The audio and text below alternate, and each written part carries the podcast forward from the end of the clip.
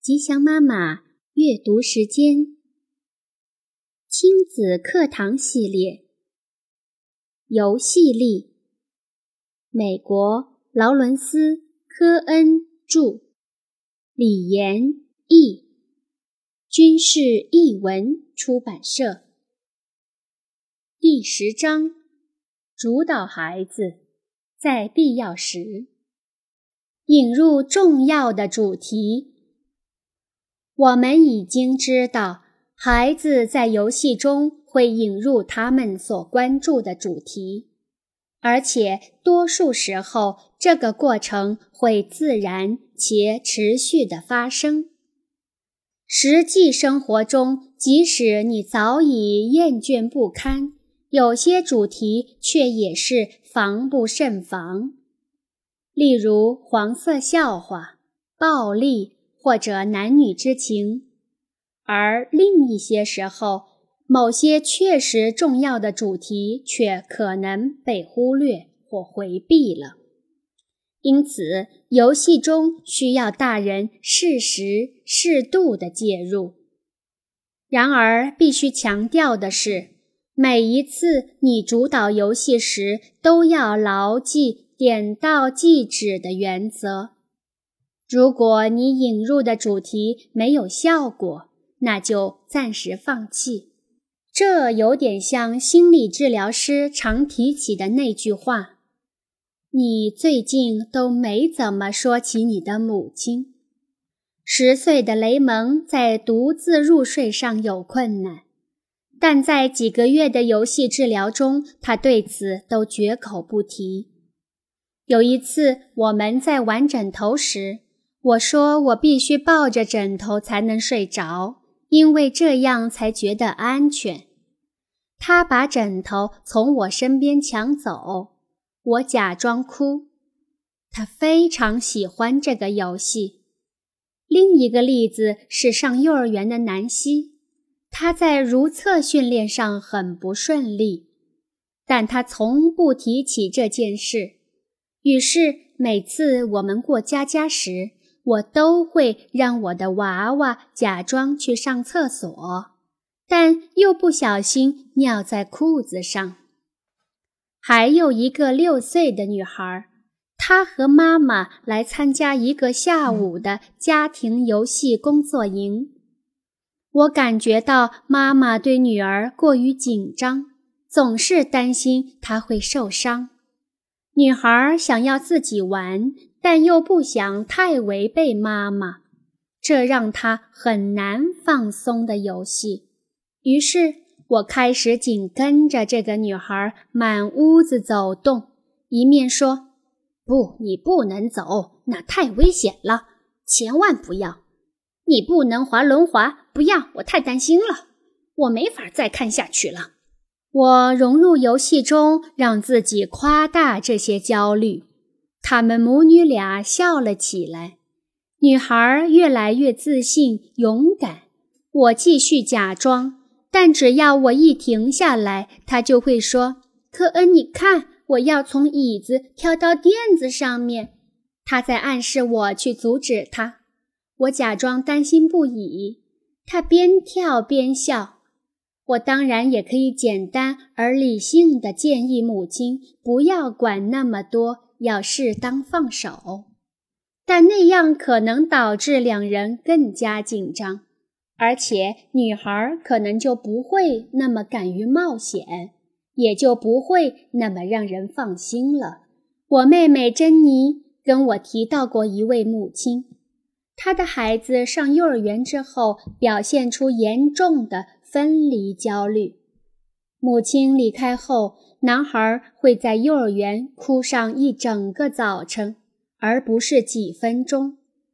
珍妮建议他们在家里玩上学游戏。他们用乐高盖学校，母子两人扮演老师和学生。孩子玩的时候很放松，很开心，没有任何问题。但是，一到学校，孩子还是会继续哭。母亲决定在游戏中加入关键的情节，让车子带着乐高小人到学校。男孩让乐高小人说：“不要走，妈妈。”母亲则让他的乐高妈妈抱着害怕的乐高孩子。几次之后，男孩在幼儿园里有了重大改变。他渐渐适应了幼儿园。到底发生了什么呢？开始的时候，男孩在游戏里想尽力避开那些使他难受的情绪，但是母亲观察到了他的需求，并做出了相应的调整，引入了新的主题。于是。游戏变得丰满起来，充满了情感，而母亲则通过老师和妈妈的双重角色来安抚孩子。到了这时候，孩子才得以带着一颗受到抚慰的心回到幼儿园，因为在家里他们已经预演过了。有时候，孩子会一遍又一遍地重复同一个主题。这种情况下，我们可以试着帮孩子在游戏中拓宽主题。例如，孩子不停地玩凶猛的恐龙，那你就可以扮演受伤的恐龙，并请求帮助，即使孩子拒绝了你。至少你让游戏中具有了同情和依赖的主题，而不只是攻击而已。违反规则也是很多孩子需要处理的主题，因此我喜欢发明一些古怪可笑的规则，然后让孩子来打破，而我则假装生气。或者让他们订立规则给我遵守，如果我破坏的，就要受到适当的处罚。包容和排挤是一个很有难度的主题。与大人一样，孩子本能的想要被团体接纳，但他们也很会排挤别人。我们不能只是命令孩子要对别人好，自己却转身离开。我们必须在旁边帮助孩子弄清楚包容的意义，并在孩子排挤或想要排挤别人的时候，帮他们了解到底该怎么做。我引入这个主题常用的方法是让孩子的娃娃。或毛绒玩具来扮演排挤和拒绝的行为。有些主题对于大人和孩子同样困难，因此要在游戏中引入也将是一种挑战。例如，族群文化、种族、社会地位、身心障碍、家庭背景差异等。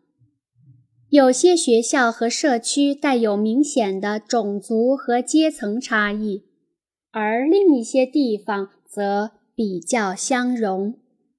不管你的孩子身居何处，他都将不得不直面相同性与差异性的课题，因为尽管我们不愿谈及。种族和阶层在我们的社会中仍然影响重大。通常，孩子要么会扮演他们耳闻目染的传统意义的社会角色，要么就从根本上害怕谈到这类主题。假如孩子不能在游戏中处理这些重要的主题或感受，那么。他们就无法获得新的认识。虽然多元文化已经取得了很大的飞跃，但是种族歧视还是在我们的社会中根深蒂固，并侵蚀着所有的孩子。我曾任职的一所学校中，所有的二年级女孩都加入了女童子军。只有一个女生除外。三个刚刚移民不久的亚裔女孩。对此，只有很少几个白人父母表示关注。另外一些差异问题，尤其是身体和精神残障问题，也是大多数人的禁忌。有一次参观我妹妹戴安任教的幼儿园，让我永远不会忘记的是，所有孩子在所有的活动中那样充满爱心地包容着一名脑瘫女孩。身为父母的我们。必须克服自己的恐惧、尴尬以及偏见，才能帮助我们的孩子来处理这些生活中的重要主题。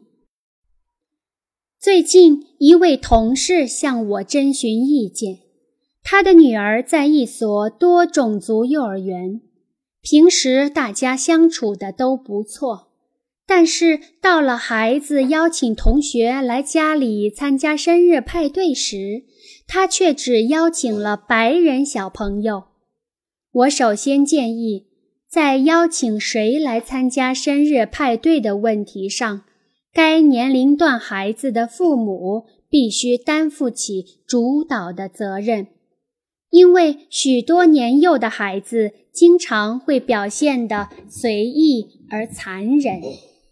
公然排挤或接纳别人，不顾及对他人造成的情感伤害。生日派对并不是赋予孩子力量的时机，而是引导孩子的机会。尤其当涉及种族歧视或阶层排斥的问题时，孩子需要我们提供一些推力。从而克服他们对差异性的抗拒。孩子很小就注意到人与人之间的差异性，他们并非无知。如果你希望孩子和某个小孩做朋友，你就要邀请他们全家到家里来做客。游戏力。不仅可以处理打针或上学的问题，同样可以面对各种歧视。父母可以拿起一个娃娃，对青蛙玩偶说：“我不要跟你做朋友，你是绿色的。”用笑声陪伴孩子面对这些问题。而不是用干瘪的说教，游戏中的笑声才是真正帮助孩子对这些主题进行更好的思考。